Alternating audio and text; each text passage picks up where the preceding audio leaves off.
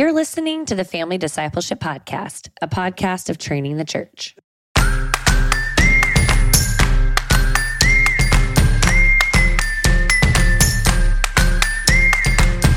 But it'd be good before your kids graduate to go, um, before they launch from your home, to go, here's what Song of Songs is. And there's not going to be a kid's Bible that has a Song of Solomon book. You should write that. Yeah, well, okay, let's work on it.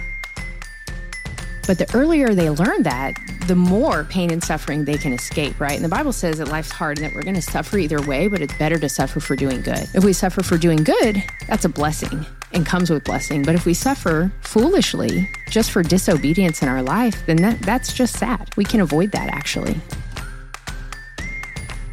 You know, she's going to have sin bents that I've either contributed to, probably most likely have contributed to, um, but that does not, that's not the end of her story.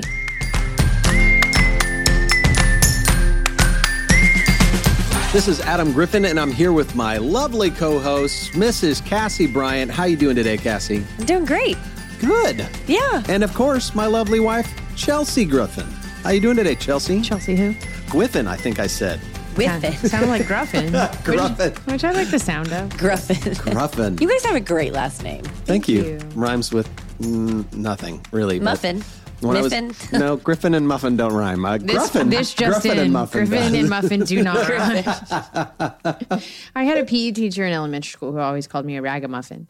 Oh, doesn't that mean like a little mess? Well, here's the thing. Remember that I didn't know I had curly hair till like eighth grade. So I was always just. I was going to say my little list is curly haired, But I didn't know She's it. kind of yeah, but she's kind of a hot mess too. Not so in a like bad way. so I but- just I just brushed it straight back and then put it in a ponytail. So that created a real ragamuffin look. yeah. Oh. If you can picture the kind of like Did it have a lot of volume? Probably. There's just like a lot, like a halo of frizz around my head. and I just, I was, and I lived for PE. Like I was just, that's all I looked forward to at Yeah. school, you know? And he was just like, here's my little ragamuffin. I was like, Oh, I don't know what you mean Lolly, by that, buddy. Lolly's got to where she brushes her hair upside down and then she flips, and it's just like a giant fluff of red curls. All right. well, guys, today we're doing a Q&A episode as we wrap up this season. We've had some incredible episodes this season, by the way. I've been so grateful for the guests, the topics, but today our topics come straight from you, the listener. And so we, once again, have more questions that we're going to have time to get into, but uh, I'm going to try to get us to as many as I possibly can. So let's let's start with kind of a, a layup one that we talk about all the time. Cassie, let's start with you. How do you manage doing ministry and leading your own family, family life? Uh, I think it helps to not see them as totally separate things. That's good. That's one of the ways we manage it is that, and one of the ways my boss has allowed me to manage it is that ministry and motherhood are not enemies of each other, but they're right. they're partners. So I'm a better. You told me this, Adam, but I'm a better minister because I'm a mom, and I'm a better mom because I'm a minister. And when those two things are not true, I have to reevaluate like our priorities and what's why am I feeling the tension in the pool? And and Yeah. sometimes there is the pool. I mean, it's a full time job, and any working mom is going to feel that tension. But because it's ministry, I do my best to incorporate. I mean, a couple Sundays ago, Lolly was up and dressed. I think she might have slept in her clothes, and she came in while I was getting ready to get to walk out on a Sunday morning, and she was like, "Can I please come with you?" yeah. And I didn't say no. I was like, "Yes, girl, come with me." Hmm. So, you know, they they get to come and be part as much as allows. They get to come be part of it, and that's really been really really sweet. I think for us too, it's a team effort. Like we mm-hmm. have a we have friends at the church who certainly help with mm. ministry and family. So Yes. it, you know the demands of ministry sometimes what's difficult about difficult about them are that you're working with people who have jobs and so they want your time when they're not working which means it's typically when your kids don't have school. So that's nights and weekends is a is a lot of ministry which means if your kids are in school right now and it's not in your own home then that could challenge how much time you actually get to spend with your kids. So it is a delight to us as parents uh, chelsea and i both work to have a team of people who who love our kids, other families who invite our kids over into their homes. And I think, uh, you know, similar to what you're saying, Cassie, we have a philosophy at our church that while it's not the rule that your kid can do your job with you every day is not bring your kids to work. Right. It is a, a sweet treat to be able to do it on a regular basis. Chelsea, anything else you would say about that? Yeah, Adam. Adam has some good philosophy about snacks at church, which is that like he tries to keep uh, the break room and the at the church office really sure. stocked with good snacks, so Oh, that so that kids, all the staff kids, are happy to be there. And it's just one little thing to make them feel delighted. Right. You know what's crazy is we have like uh, cookies and, and and goldfish crackers and candy and you know it's not to bribe them but it is to try to create like hey church is a delight to Yeah. be here what are we can do? And we had a family that you know and love come in this last week and they they stopped by our snack room. They're they're members of our church. And they were like oh my gosh you guys have the best snack room. And I was like oh thank you. And do you know what they said Chelsea? You know what the snack was that they loved in there? Um, the meat sticks. no it was seaweed bars Oh, God. uh, which arrived at our church because nobody else, somebody had bought them for themselves and didn't like them. Yeah. So I thought, oh, I'll drop them off in the snack room at church. And uh, I thought, God, no one will ever eat those. And I just told that family, you take every You can have all of, those. the seaweed bars. But yeah, it is not always easy to manage doing ministry and family life. I will say that. But I think some of the philosophies we have is is being part of a church that values that Yeah. you are in uh, that you are both a parent and in ministry. Yeah, we get to show kids that they're part of the church too. Yeah. If you're at a church where that's not true, then it's like, well, I think the culture can shift. Well, and I think too, our, our church, without being like, without fishing for it, we're not saying like we have said, like, hey, support your pastors. Our job is harder than others. But without that, there, our church has really risen to the occasion. I think even this week, there was a family from our church who was like, hey, it's, uh, we're recording this on Good Friday. And so it's a busy week for our church. And there was a family this week that was like, hey, can we buy your kids hot lunch at school? Because it's um, a busy week for your family. That way you don't have to pack lunches. Yeah, It was- so really so kind. thoughtful. Yeah. or like the single guys home group. That this was so sweet. They they've been over here for men's discipleship with Adam before, and so they've they've done you know family de- bedtime devos with the boys before. When men men come over for discipleship, they do that all together with our boys. And so they know all of that. And so they were like, well, what if we just had our home group at your house one night so that you guys could go out for a date and we can do devotionals with the boys, then go to bed, and then we can have our home group time and y'all can stay out and have a date night. And I was like, That's that is awesome. so thoughtful, so sweet. And it was so awesome for our boys to Yeah. get to hang out with these single men that are getting together to read God's word and pray together. And uh, we're just blessed by that of like, Right. yeah, we want our boys to see that, that Yeah.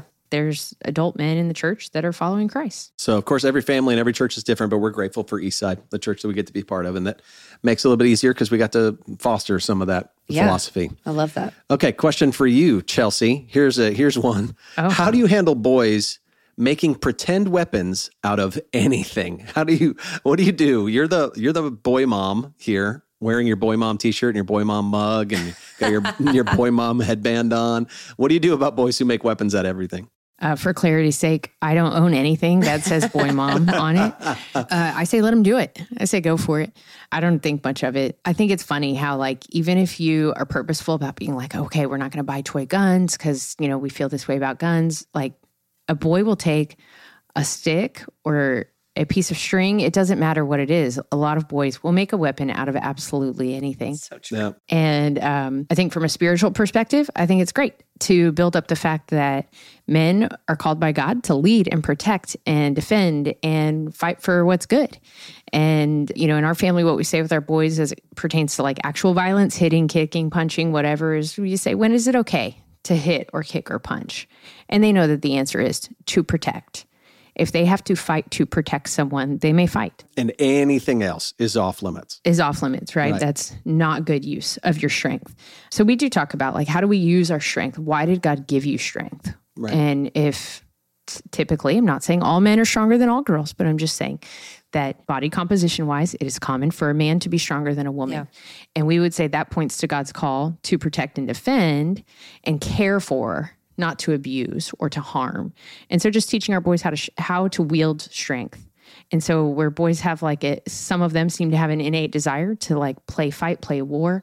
I wouldn't get too worked up about it. We do have Wouldn't- some we do wouldn't have worry some about it. practical rules So you do though. let them play fight. Yeah, but we will let them. We have rules. Like if they're if they're actually using real like Nerf guns, like we're not shooting anybody in the face. We're not shooting anybody in the in the, the bathing suit areas. We're not. Uh, we with sticks or with lightsabers. It's you can you can strike the stick against the stick, the lightsaber against the lightsaber, but not against the person. You know, we have some. Yeah, you some can't intentionally hurt somebody, but if they're Right. just like playing around, I mean, our kids don't play like first person shooter games or like, Right. you know, scary video games. Our kids can play like Wii Sports and Mario Kart. In Mario Kart, you can shoot somebody with a shell, and that may be too violent for somebody. Yeah. You know, go with your convictions. Yeah. Listen to the spirit Totally. in your life. And if you have a kid who cannot handle it, like cannot i- is making weapons out of things and hurting people, or you're concerned because he's constantly pointing things at your head, pretending it's a gun and pulling an imaginary trigger, for real, you are welcome as a parent to Yeah. say, "We're not going to do that anymore. Yeah. We're done with that. You can't be trusted with that responsibility, even of a pretend weapon." yeah, exactly. Yeah. Adam, here's one for you. Can I read Oh, this one? oh, okay. Let's go. Oh, turning the tables. I'm Oh, going to ask the tables are questions now. turned. No. Holy week. Adam, what sorts of things do you write in the Bibles you're journaling in for your boys? Oh, you know what? That's a question I actually get asked on a regular basis, uh, which is surprising to me. I don't know. That's apparently just giving a practical example from our house that I didn't give enough follow through on. But we do. I have journal Bibles that I'm uh, I write in for our boys that will be given to them probably on their baptism day or maybe at a certain birthday one day. And so what I'm doing in those is not necessarily writing a note to my kids. I'm writing little notes about the text. So sometimes I'm writing there like, hey, this means this. But typically, because I'm having in mind that I'm going to give this Bible to my son one day, I am writing, hey, I hope that we can live up to this, or I pray this for you, or I'll say, notice this, or I might write in just literally a little prayer like, hey, this makes me think about this in you. And uh, but a lot of pages, I'm just writing. Here's what this text means to me, you know, because I want them to one day have something that hopefully they outlive me, and the Bible maybe even outlives that Bible outlives me, and they have some Yeah. some insights that I that I pull from the Word. I love that. I have my grandfather's Bible, and uh, it was given to me by my grandmother at Christmas last year. He passed Oh. away like 10 years ago. Wow. And uh, she'd just been holding on to it, and it has like all of his notes and Mm. little slips of paper. It's just precious because it is. It's outlived him, and it's now it's like a it's a just a treasure in our home. It's an heirloom in our home. Yeah. Yeah, I love it. All right, here's a hot dinger for you here, Cassie. Oh no. How do you handle disrespectful attitude in elementary kids? Come now on, we let's wouldn't go, know. Cassie. I've never interacted with a disrespectful elementary You've kid, but maybe you never have. interacted. Yeah, no.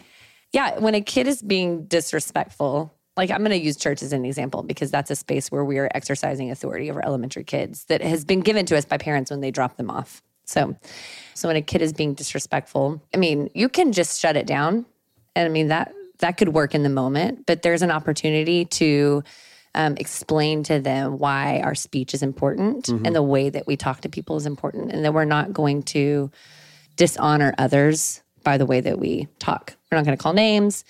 We're not, you know, all of that. And so we can look in James, in the book of James, about the tongue and about speech and why that's important. And so it's an opportunity to talk to the heart, you know, to really point to them to the heart about why they're being disrespectful. And that can feel tired, especially if a kid is disrespectful all the time. So at some point, if this is in a church setting, then at some point it's inviting the parents into that and just saying, hey, this is a pretty consistent theme. They're disrespecting their leader, they're disrespecting other kids. Totally. These are these are the verses we've talked about, we've prayed, and we'd really love to invite you into helping us shape this. I, I always want to think through this, and part of this because I struggle with it is I want to model to them in the way I address their disrespect in a way that is the kind of behavior I want to receive from them. So if I am being harsh with them because they're being harsh with me, that's that's not my best method.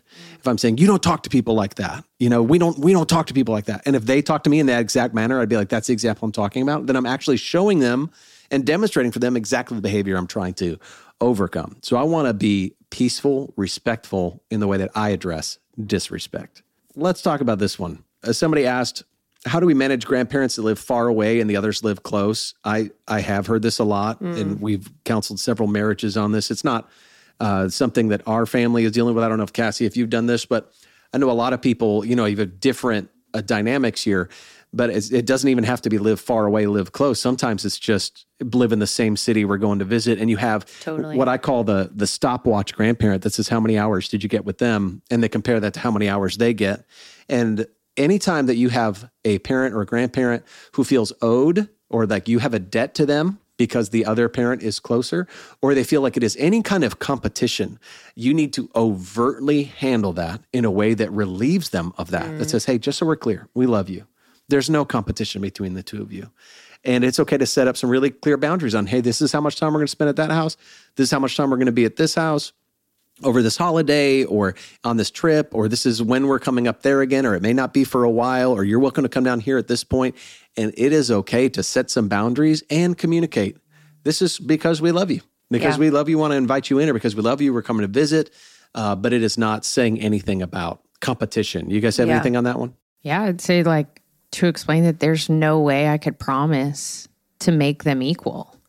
You know, it, in a divided family, like for example, when people are getting a divorce, it's when you split things up 50 50, right? Right. That's where things have to be equal. But in a family where we love each other, things are going to be uneven sometimes. And just, we really want to encourage our parents to know that, like, please don't try to measure my love by exactly mm. how many hours I'm here, or please don't, don't interpret time spent anywhere else that's not with you as a lack of love for you. So to reassure them uh, of love and to really invite them into more freedom than that. Yeah. and to empathize. I imagine like one day Yeah. when I'm a grandparent and I Oh, gotta yeah. I gotta go, what would this feel like for me?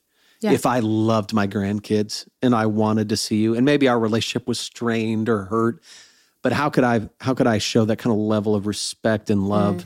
That I would want to receive as a grandparent? Yeah, I'm going to want my grandbabies all the time. I know. Um, but that would be a really heavy weight to Yeah. put on our children to say, like, I, I only feel loved if I get X amount, or especially if it's not really the amount, it's just as long as it's more than somebody else in Right. their life that they love. But that's not genuine love. That's, that's, what I'm just saying. like That that's really you've made it about yourself at that point. Exactly. That's very hurtful. And if and if the grandparents claim Christ, then we need to have a God centered conversation Mm. Totally.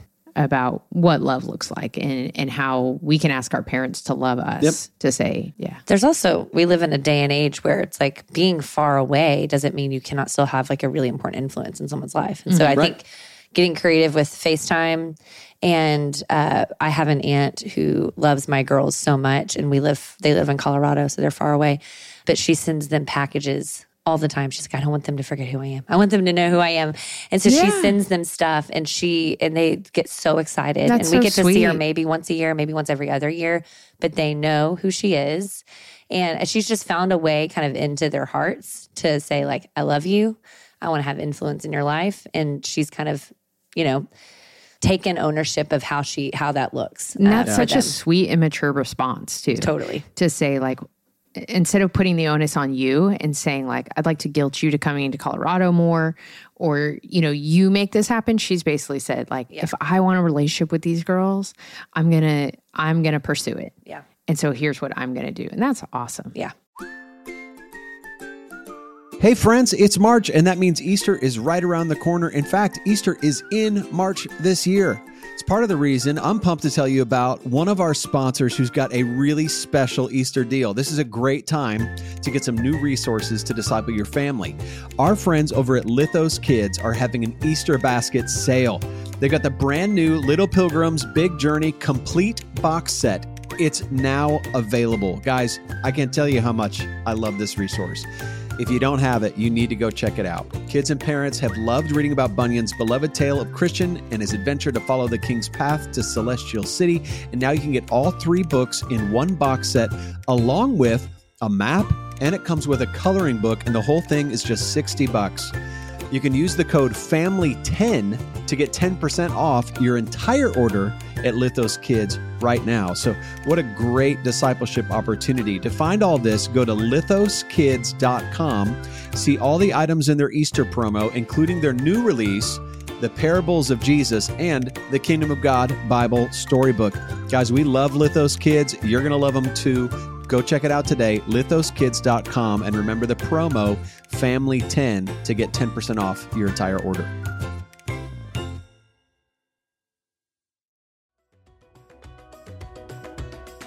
Hey, listeners, we live in a world where anxiety, depression, and weariness seem to be the basic descriptors of our lives. For many of us, our calendars and our plates are overfull, yet our lives still lack joy. But it doesn't have to be this way. Jesus invites you to have true and abundant joy that's only found in Him. In John 15, Jesus reveals three very surprising pathways to finding this type of joy. You can discover these pathways in the new book, Overflowing Joy, by author and Bible teacher Tara Dew.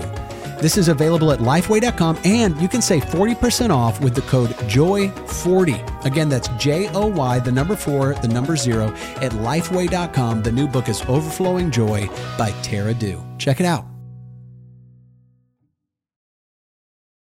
Well, I love what you you connected it to to the divorce conversation because it, it's really easy in a divorce and it's really easy in a grandparent uh, debate to turn the kids into a commodity that somebody is owed or to weaponize them like well then you're not going to get time with the kids if you're going to do that or i'm not going to give the kids to you or because you're acting that way you're not going to get the, and do not turn your children into a product to be battled over mm-hmm. that's mm-hmm. not fair to them either remember that they are people with relatives and while you don't owe somebody something just because they are related to you if they have misbehaved or it's not working out or you can't afford it I also think it's okay to say, like, kids, just so you know, kids, you're free from that if they're pressuring you or mm-hmm. if they're mm-hmm. saying these kind of things to you. Hey, we had several people ask about discipline. One person says it like this How do you discipline biblically in our culture that seems to push gentle and attachment parenting style? We've talked about that idea of like, hey, you need to be their kind of buddy, you're their friend, you're you're being so sweet, or we know people who like never say no. Let's just find more ways to be permissive. Somebody else said it like this How do you discipline a one year old?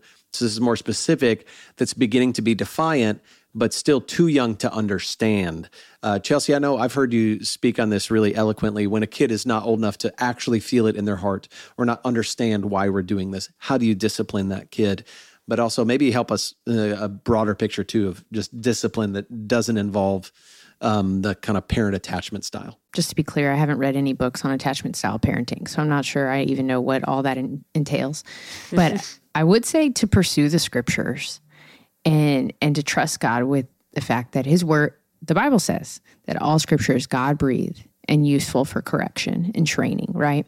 And so we can trust God, we can trust His word, and so apply the word of God to your heart and to your lifestyle because the word of God does speak about it, right? In Hebrews, the writer talks about knowing that we are legit sons because we receive discipline, right? Mm. And so there are a lot of children in the church that Adam and I love and care about, but we mostly just discipline ours. And so ultimately, it's it's the discipline and authority that really helps a child understand I belong, right? And the Bible says the same thing about God the Father that God disciplines the yeah. child he loves because we're his. And so that is a good thing. I can tell you that in working in healthcare, I see people all the time who are dealing with painful consequences for their choices as adults. Yeah. And all of those consequences are so much more painful mm. than what we would apply to a two year old or a three year old. And so it, it's really struck me that yeah it is important for my children to understand that choices have consequences. And when choices are directly disobedient to mom and dad or to God, then they are often going to come with painful consequences. But the earlier they learn that, the more pain and suffering they can escape, right? And the Bible says that life's hard and that we're going to suffer either way, but it's better to suffer for doing good. If we suffer for doing good, that's a blessing and comes with blessing. But if we suffer foolishly, just for disobedience in our life, then that that's just sad. We can avoid that actually. Um, and so we love to teach our kids that obedience brings joy. So when there's a painful consequence, we remind them that obedience brings joy. That if you had obeyed, then we wouldn't be you wouldn't be enduring X, Y, or Z right now. Yeah. So that's what I would say. Yeah. Well, sometimes think- consequences are painful.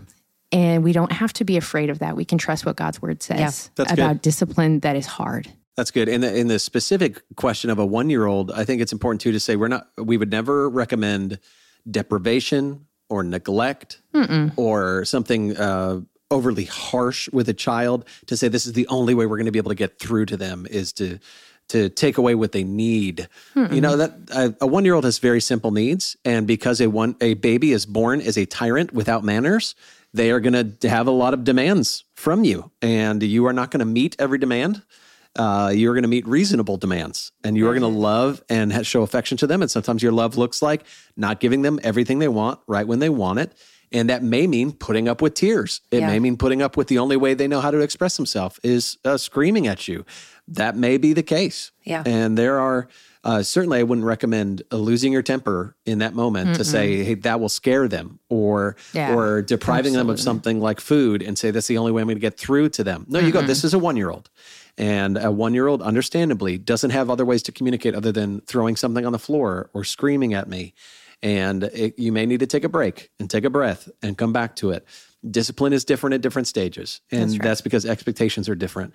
I do think uh, it, generally, the more lockdown you are on privileges when they're younger, and then the more ability you'll have to loosen them up later. Yeah. If you start with let's let the kids do whatever they want and then we'll lock it down when they do something they shouldn't, you're going to have a really hard time rolling that train backwards to That's say right. we're going to take away some of those uh, privileges that you used to have. So Yeah. uh, when we we really advocate sometimes for parents or we'll hear parents say things like i just want my kid to be able to like choose what they're going to wear and choose what they're going to do. And then if they start to make choices i don't like i'll lock it down. I feel like man it's it's best to mm-hmm. start in the younger age with going no I'll, I'll make choices for you and with you. And then one day when you've proved yourself ready to make choices mm. for yourself then then that's great but we created like training environments. We felt like if we could train at home, then there would be less maybe discipline when we were mm-hmm. out like in public, especially these toddler stages, like Yeah. a one year old. And so if the if the goal was to be able to go into someone's house and our kid not break something that was glass, then we would create a space in our home first to train mm-hmm. so you around that. surround them with glass No, we would put a glass in, on the table and have them in our lap. And every time they went to reach for it, we would just say, no touch. Yeah. And then we put their hand back down and you would do it over. And then your heart and mind are prepared mm-hmm. for there to be constant Yeah. Trying to touch that. And then right. you would, you would, you know, exact whatever consequence you and your spouse has said that you're going to do for that That's good. in order to train them. That way, then when you're out and they go to touch something that you can say the phrase that you're using and then they don't do it. And then everyone's marveling. And it's like, well, we've just trained them. Right. And then you're not in this position of like having to, in front of your friends or whoever, discipline them because you haven't trained them. Sure. Does that make sense? Yeah, we do. We do a lot of talk about expectations, Right. Um, really immediately before events. Um, I don't know if this is right or wrong, but sometimes I tell my kids, you know, like if you're going over to this person's house for this thing, I say, when I pick you up, I just, I, I just really think that Mrs. So and So is going to say, "Wow, your sons were so polite. They were very respectful." It was a pleasure to have them. And I say, Oscar, Gus, Theo, I just really think she's going to say that because that I see that in you, and I know Yeah. that you guys um, can handle yourselves that way. So make sure when someone gives you something, you say thank you. Make sure if someone offers you something you don't like, you say no, thank you. And we just go. I, obviously, I can't cover every little thing, but you know, the boys went last summer to the first funeral that was meaningful to them. Um, just trying to set expectations for what a funeral might be like, what they might see, what they might feel, how we act. Same thing with like a Good Friday service, something that's somber and serious. And so our, we love for our boys to run and play in the sanctuary after church. That's really normal for them with other kids from church, and we love it. And, you know, explaining before Good Friday services what this will be like and why it's like that. And we just do try to do a lot Right. of expectation setting before things. Even, I remember when my kids were so little, we went to a play date and I said, Someone takes a toy, do we hit? No. And just tried to set them up. What do you do You're right. If someone Because upsets a kid's going to try and take a toy. So you're like, you're reminding them that's going to happen gonna and you can have a prepared response. Yeah, and just to prepare them, say, what do we do? Let's think about it. So we're not just left to, you know, a two year old's impulses. And to say, you can come and talk to mom, or you can say, no, thank you if someone does something to you, you know, whatever. Just setting those expectations, giving my children, like you said, training and ideas ahead of time of what to expect and how will I handle it. And I think that continues to be helpful all the way through. All the way through. That's good. There's certainly discipline is a really big conversation and nuance too by what your kids are struggling with. If they're neurodivergent, if they if they have uh, different abilities or different attitudes, and you know if you're in a blended home or if you're a single parent, there may be just different dynamics. Uh, the child's age, how many kids you have, how they get along with each other. So discipline is difficult. It, a lot of things I would say are case by case, depending on the kid you have. And Sure. while these general principles we've given are helpful, I'd always encourage you talk to somebody who knows and loves you that you trust about your particular kid, your particular circumstance. This is what we're hitting, and somebody that's been there. And I think that's going to be really helpful for you too. Uh, we have a question that came in on one of our uh, reviews on, let's see, on Apple Podcast. This person asked, "Hey, so we don't leave." Um, uh, they're, they're asking about the full scope of theological teaching that we want our kids to have before they launch from our home. Oh, wow. So, how would we make sure that we've covered everything we want to cover Wow. before they graduate? To which I say, hey, read that Bible cover to cover and answer every. I, this is a tough question because no matter what, when they graduate from your home or when they launch, there will be questions that if you have a good relationship with them, they will come back and ask you. And if you don't, they will look for the answer somewhere else because there is no way that you can cover every single question. But I think the question is so good and so valid because there is an effort we should be making to say, what are the questions I Yeah. want my kid prepared for before they launch? And if launch from your family looks like before they go off to college or before they go get a job, those are things you want to prepare them for. But I think in general, there are some questions that churches increasingly shy away from. And parents, we need to really lean in. And I hope our churches lean in as well. But whether it's questions about sexuality or it's questions about eschatology, how the world will end, or whether it's questions about how the world began, uh, I don't want kids to graduate from high school, go off to college, and somebody to be able to ask one simple question about dinosaurs. What does your church teach about dinosaurs? What does your family believe about dinosaurs as Christians?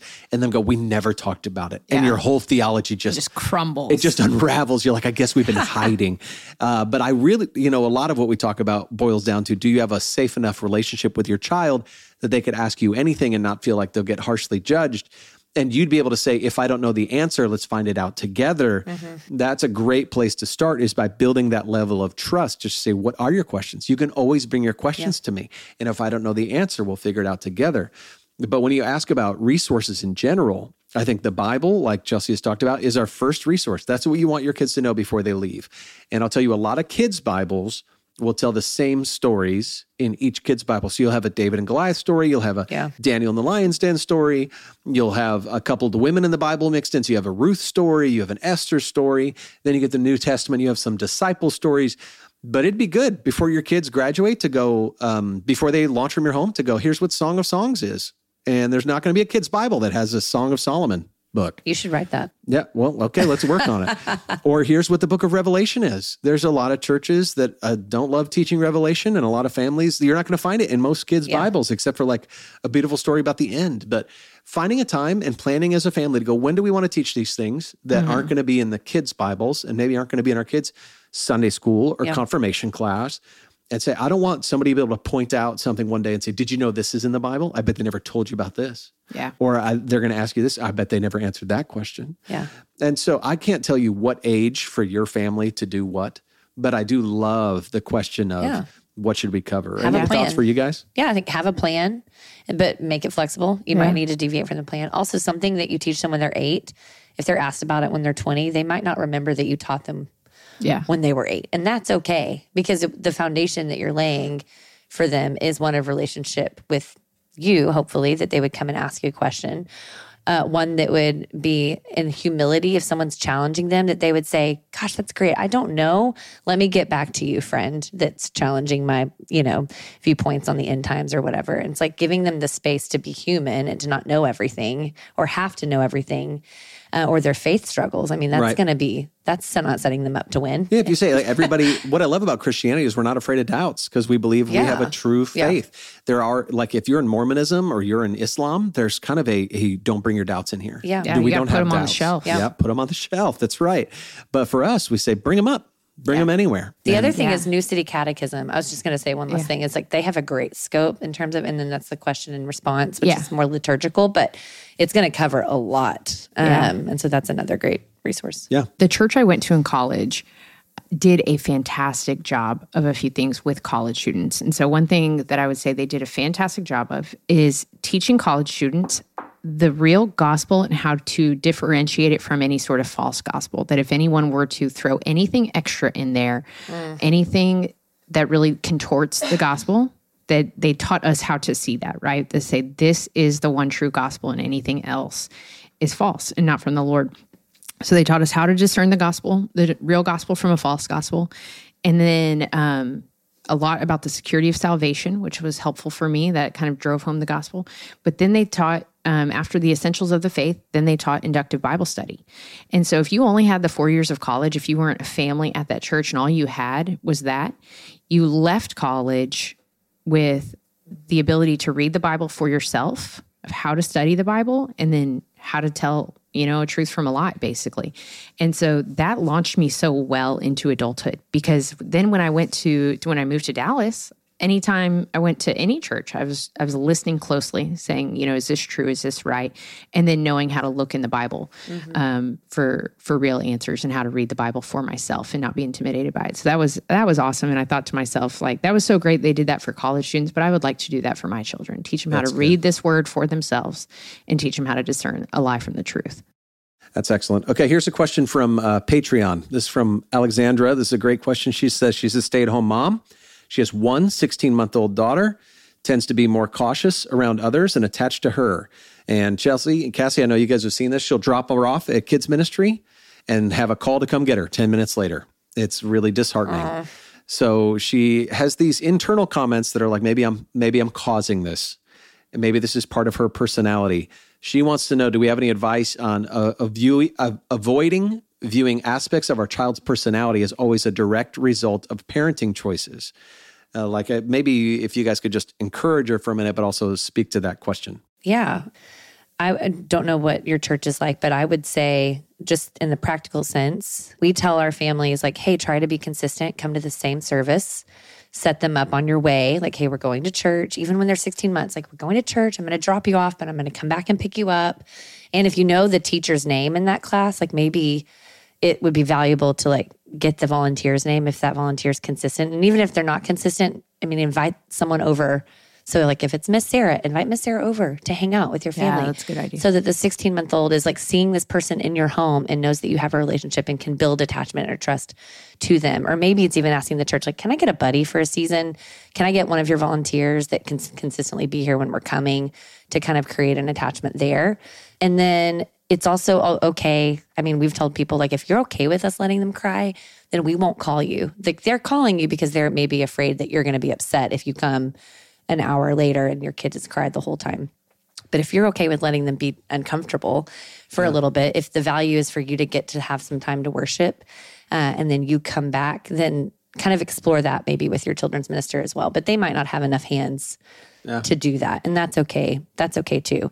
And then uh, as for, let's see, viewing aspects of our child's personality as a direct result of our parenting choices, this kind of speaks to our parent guilt. Like, of course, the way we parent is going to shape their personality. You hope so, yeah. Yeah, we've talked about how like me being an anxious presence in our home is maybe what's shaping my oldest daughter's desire for perfection and, you know, fear of making mistakes and man, I can like not I can lose sleep over that and be like have I caused this thing? But I also know theologically that like she is a sinner. She was born into the same sin that we were born into, that curse. And because of that, like she is her personality or her, you know, she's going to have sin bents that I've either contributed to, probably most likely have contributed to. Um, but that does not, that's not the end of her story. And so, Right. Yeah. So, like, whatever it is that we're contributing to, we can trust that Jesus can redeem that and make our, and my daughter whole, my daughter's whole, you know? So, Yeah, I just want to encourage you, mom, out there. One, you're doing a great job. Yeah. You're trying to get to church. You're trying to get your kids in church, and it's hard. And and this age too is really like the peak of separation anxiety for kids. totally. Um, and so don't please don't sweat it. Please don't guilt yourself. Kids like to be with mom. Yep. And it's that's aw- good. It's awesome. Yeah. And um, man, I honestly love that stage. I was telling somebody the other day about like a stage um, our oldest boy went through that and he he was down to one nap and it was like a two hour nap, but he'd take the first hour in his crib, cry. I, go, I think he was up. He really just wanted to take the second hour with me. He wanted to just nap in my arms, and it was the sweetest time. Um, but of course, in the moment, you're It's like, hard to see. Yeah. yeah, you're like, oh, you should have done. I had, I thought I had two hours to do X, Y, or Z, but um, God knew better, and that was a really sweet phase, and it didn't last forever. But when you are parenting, especially young children, every phase seems permanent. Totally. You know, and it seems like what is the way out? And it's hard to imagine that our kids will learn and grow and and flourish. So I just say, don't beat yourself up. Just keep going with the flow. And I'd say too, you know, don't you think guys think that the older our kids get, you see traits in them, and you go, you've always been like this. Yeah. Yeah. You know, Totally. you have a risk averse kid. I mean, when, when our oldest son was two, I couldn't convince him for anything to jump off of something or anything like that. He's like safety conscious from the moment he was born. Yeah. I, I did not do this to him. I know I didn't. Right. Um, but uh, but it can feel like that. It can feel like every single thing a kid does is our individual Yeah. fault. And it's kind of trust, it's trusting God has made them Yeah. and in the way that they are Yeah. for a reason. Yeah. And that being risk averse or whatever, Yeah. it's like that can lead to sin, but it also can lead to wisdom and caution as Yeah. he gets older and learns our to use that Our whole world cannot be risk takers Yeah. and our whole world cannot be highly risk averse right, Right. and so um, we just see god's glory reflected in all that and we don't have to um, just bear a heavy weight of Yeah. guilt and shame over our kids' personalities or what they're going through. So you just keep on keeping on. Yeah. And this is going to get worked out. Maybe it already has by the time we're doing this episode. That's So true. That's good. Yeah, and I don't want to be the curmudgeon that comes in late and says, "But also," but I, I do think there's a there's a sense in our generation where if you tell somebody, "Here's my struggle, am I the cause?" Everybody's like, "Oh no, no, no, no, you're not the problem." When the truth is, maybe there are some things that we need to change. And I'm not saying you def- the, what you described. I would not say, "Hey, we need to call you out on that." But to find somebody that you trust who's not going to just tell you, "I'm going to pat you on the back and say, no, you're doing great." but to say, hey, well, let's try this. Get some wise counsel like Cassie and Chelsea just gave you to say, let's try something different. That's okay. I will say that uh, no matter what your kid is like, of course, there's going to be ways that they're formed that way because of the way you've parented them, and that's not necessarily a bad thing. And always there's going to be problem. We we're just picking our problems. It's just what, what is our kid going to end up struggling with? Am I? I would say it like this: parenting is constantly like a tightrope of too much and too little, where it's oh I'm with them too much, oh but what's too little, and we're just going back and forth. Chelsea and I just talked about this at a church recently, where it's just hey you got to be super involved in your kid's life, but not too involved. You got to uh, really help them uh, gain independence, but at the same time you want to care for them really well, but you don't want to coddle them, and it's like always back and forth. There's not a perfect sweet spot middle road where no problems ever happen. But what you see in their personality is I love to see in a kid something that you can see the Lord could use that for his good one day. Mm-hmm. The Lord could do with whatever their struggle is. Yeah. If you have a strong willed child, a you have a kid who's really, really difficult and stubborn for you as a parent, that might be the greatest gift God gave them that stubbornness. Mm-hmm. That one day they are not going to just roll over when somebody tells them their faith is foolish. They're going to say, No way, I don't believe that. yeah. That's going to be a great trait the Lord could use. Or if you have a kid who is uh, fill in the blank, you have a kid who's very risk averse, like we talked about, and you want to parent that right out of them.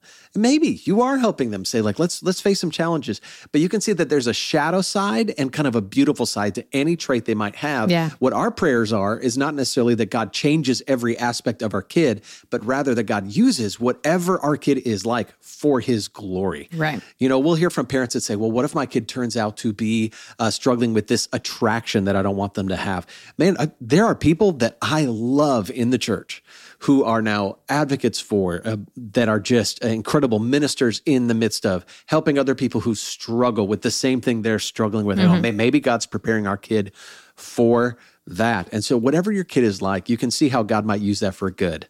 And let's hope that's the case. He's very attached to his mom. Praise God. Maybe that's the Yeah. beginning of a long term relationship where that kid really trusts you.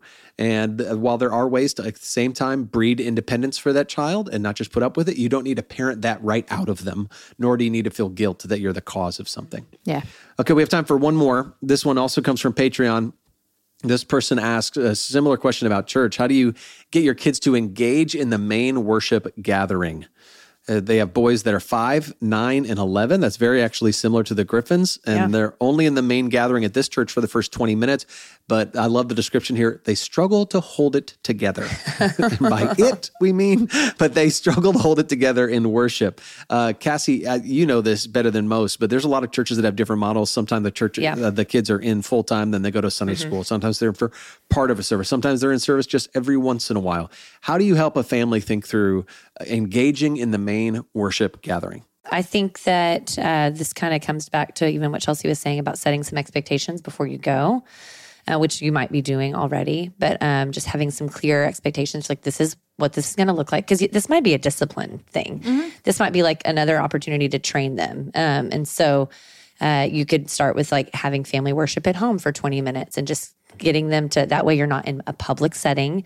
Yeah. And, you're it says the, the mom is the worship Yeah. pastor, So- right? Right? Yeah, She's yeah. leading worship. Yep. Yeah. So, uh, so to be able to do that together with your spouse in your home, then doesn't leave your spouse alone to have to deal out the discipline, but you're getting to train them so that they know what to expect. So that when you are at church and you're on stage and your spouse is then there, they have they've been equipped and the kids have been equipped with like what to expect. Yeah. and the response. Um, I would say 20 minutes is not too long to expect. A five, nine, and 11 year old. Yeah, I we can do this. yeah, we've got five, nine, and 11 year olds that aren't my kids that sit through our whole service. And so I know that it's possible. Right. Um, but that, that most like, it's not natural for a kid to want to sit for a long Totally. time and, and listen to a sermon or No, you whatever. build up to it. If with, with our kids now, and this is not to brag on our family by any stretch of the imagination, but our kids will sit in the front row by themselves in a weekend Mm-hmm. where Chelsea's out of town and I'm preaching.